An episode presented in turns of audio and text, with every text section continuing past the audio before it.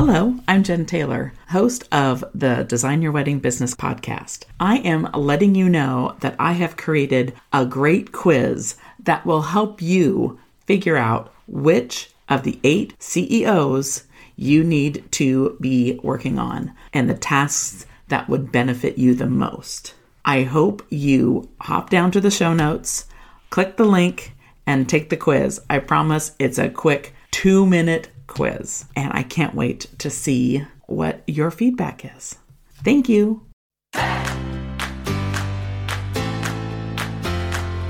Hey, I'm Jen Taylor, and you're listening to Design Your Wedding Business.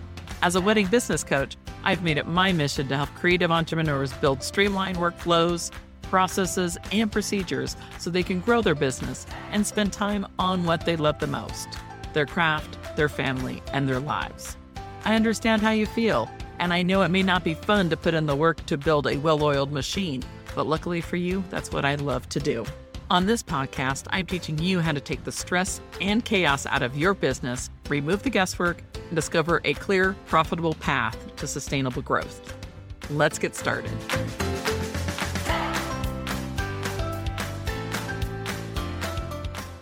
Welcome to episode number four of Design Your Wedding Business podcast.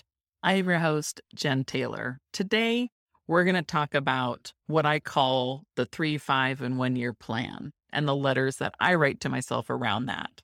So, in episode three, we talked about mission, vision, value. Now we take the vision of this and break it down into smaller tasks and creating the task list to help you along the way. So I gave you my vision of the business that I wanted to help women entrepreneurs in the wedding industry that have been in business for three years. And I want to make X amount of money and I want to have this lifestyle and all these things. So then what do you do? How do you then take that and say, okay, this is my three year plan? I actually go back and do five years, but I think three years is always enough. So we're going to do kind of a day in the life slash three year manifesto letter. I don't like the word manifesto, so I use letter. So these are the things that we go through. Three years from now, I will be X. I'm living in wherever.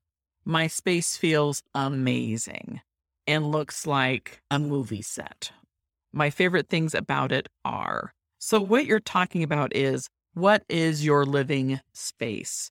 What does it feel like? What does it look like? Your favorite things about it are.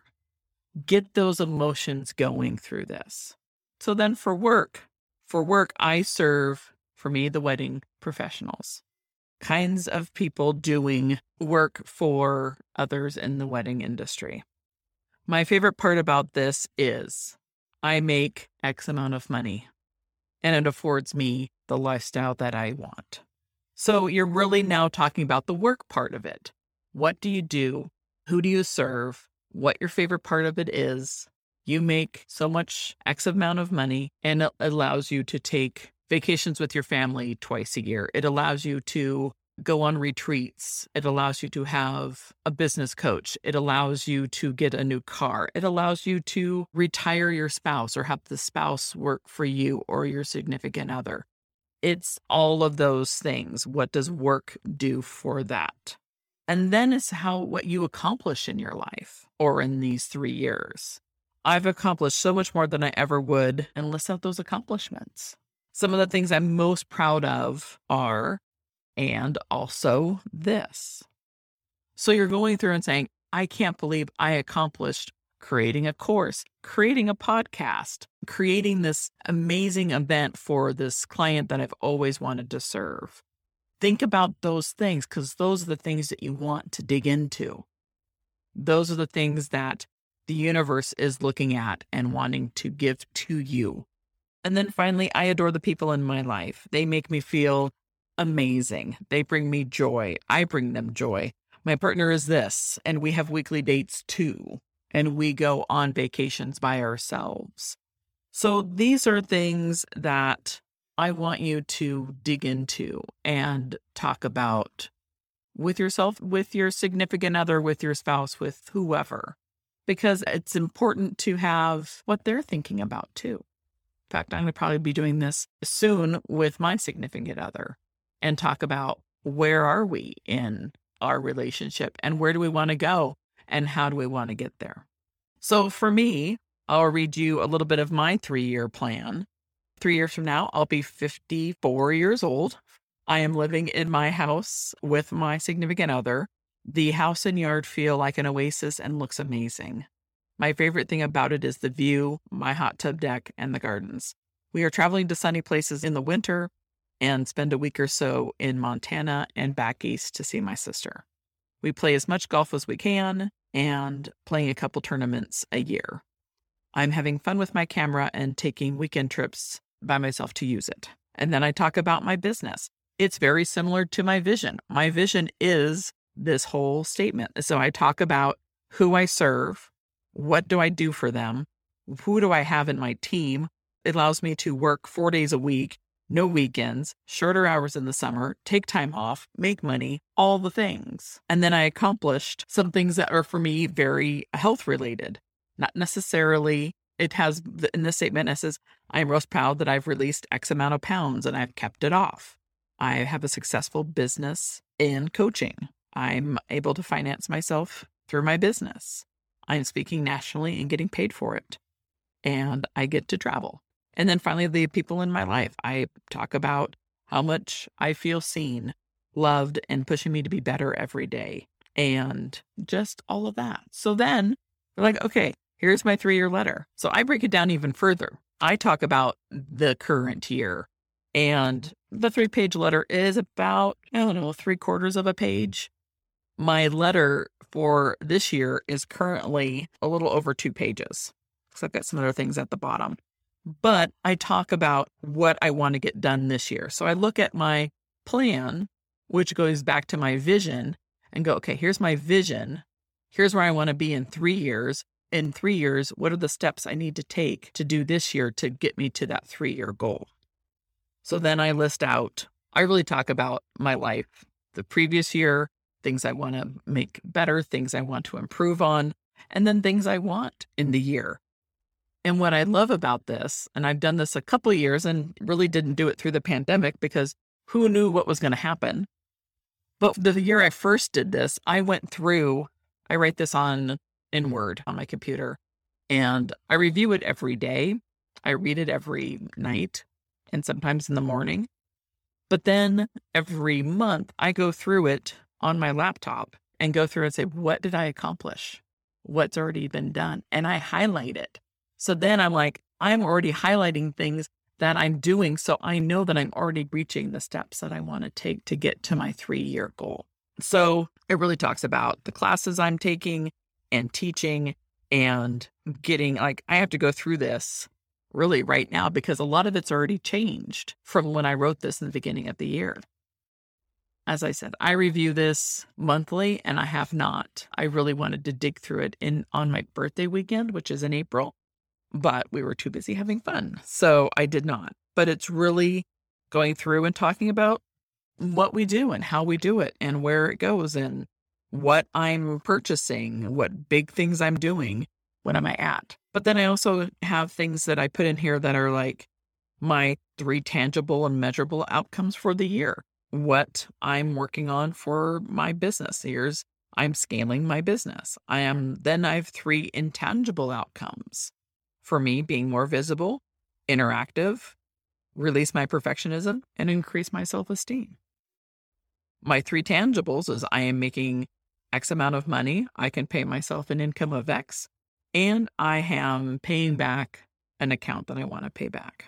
I give myself permission to and have to be visible, to screw up, to keep things going when it gets hard, to rest, to pivot. So these things are in here, along with things that I'm going to take to get to my three year plan. Whether it's getting out and exercising, cooking from new cookbooks, going on retreats, all those things. So that's the one year plan, the three year letter, the one year letter.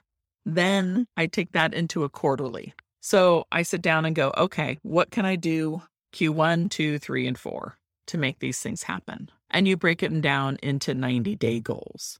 So for me, if I look at one of them is losing weight. What do I need to do to do that? Write down that plan. What do I need to get to a photography retreat or a cooking retreat or starting this podcast? What are those goals that I need to keep doing? Creating content. What's that look like?